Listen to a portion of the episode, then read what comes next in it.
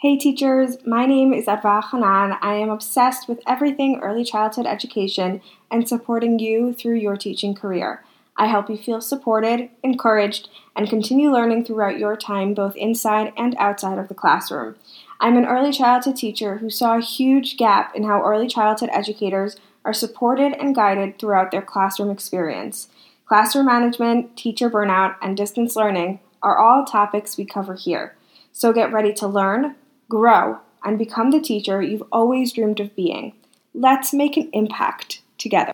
Hello! Welcome back to Shaping Little Minds podcast. I am so excited you are here with me. Today, we're going to be diving into lesson planning for early childhood educators, but before we do that, I have some really exciting news to share. My brand new course, Become Your Own Classroom Guru, is officially open for enrollment.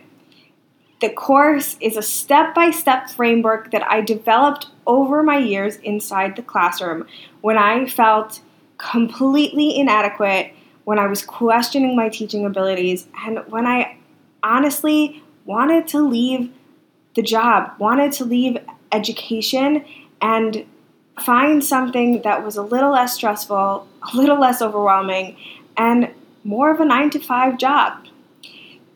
Become Your Own Classroom Guru will help you to shift your mindset, establish strong, positive, and meaningful relationships, and become a reflective teacher inside your classroom. If you want to start regaining your confidence and stepping into teaching as a better teacher and leader, you're going to want to hop in. If you have any questions, like really any questions at all, my DMs are always, always open. So you can shoot me a message on Instagram at Shaping Little Minds Podcast. But if you're ready to dive in head first, the link is in the show notes below. All right, let's get this show on the road. Lesson planning can be super time consuming, and when your day is as busy as us teachers, it can be really difficult to get it done during the workday. So, today we're going to talk about a few ways to plan lessons for early childhood so that it doesn't so it isn't too time consuming. We want to plan for our students' needs in line with the curriculum and be able to differentiate for certain students in our classrooms. Plus, it should be fun in an early childhood setting. First and foremost, let's talk about learning objectives. Learning objectives are what the outcome should be when planning a lesson or a unit. It is important when lesson planning to work backwards. What do I mean by that? I mean, instead of working on all the fun activities you might want to implement, you should first figure out what you want your students to get out of that lesson that day or out of the unit that week. Having that lesson objective will help you to create a more developmentally appropriate, engaging classroom, and your students will be learning while also having fun. Next up, plan ahead. Plan in advance. When you plan ahead, you're able to prepare more and really navigate your time in a different way. You end up getting more time to relax, more time for self care, and more of an opportunity to be present with your loved ones. When I was teaching full time, I made it a priority to plan a month in advance. Now, that's not always plausible, but if it is, try it part of that planning was figuring out what prep work needed to get done for each unit and I made sure that I spent the downtime, for example, when my kids were in specials, doing the things that I needed to get done for that unit. That was the only way I was going to be able to thrive as a teacher and be able to give myself the downtime that I needed outside of my contract hours.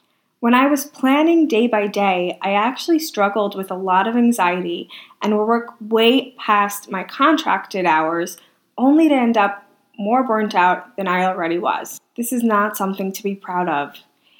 This is my reason for coming onto this podcast today to help you navigate that feeling of burnout and hopefully figure out a way to teach effectively, but also take your time to do some self care every single day.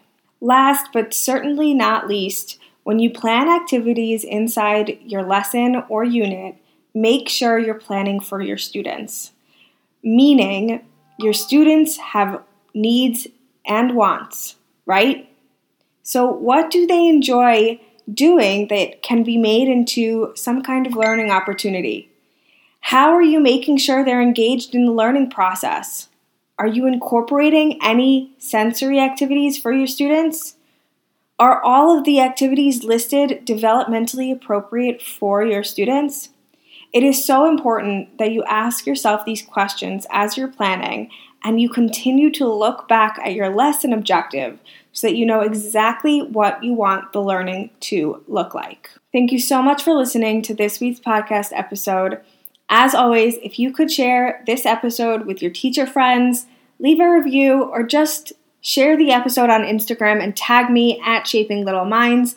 I truly, truly love connecting with you. As always, keep learning, growing, and becoming your best teacher self. I am so proud of you. See you next time, teachers.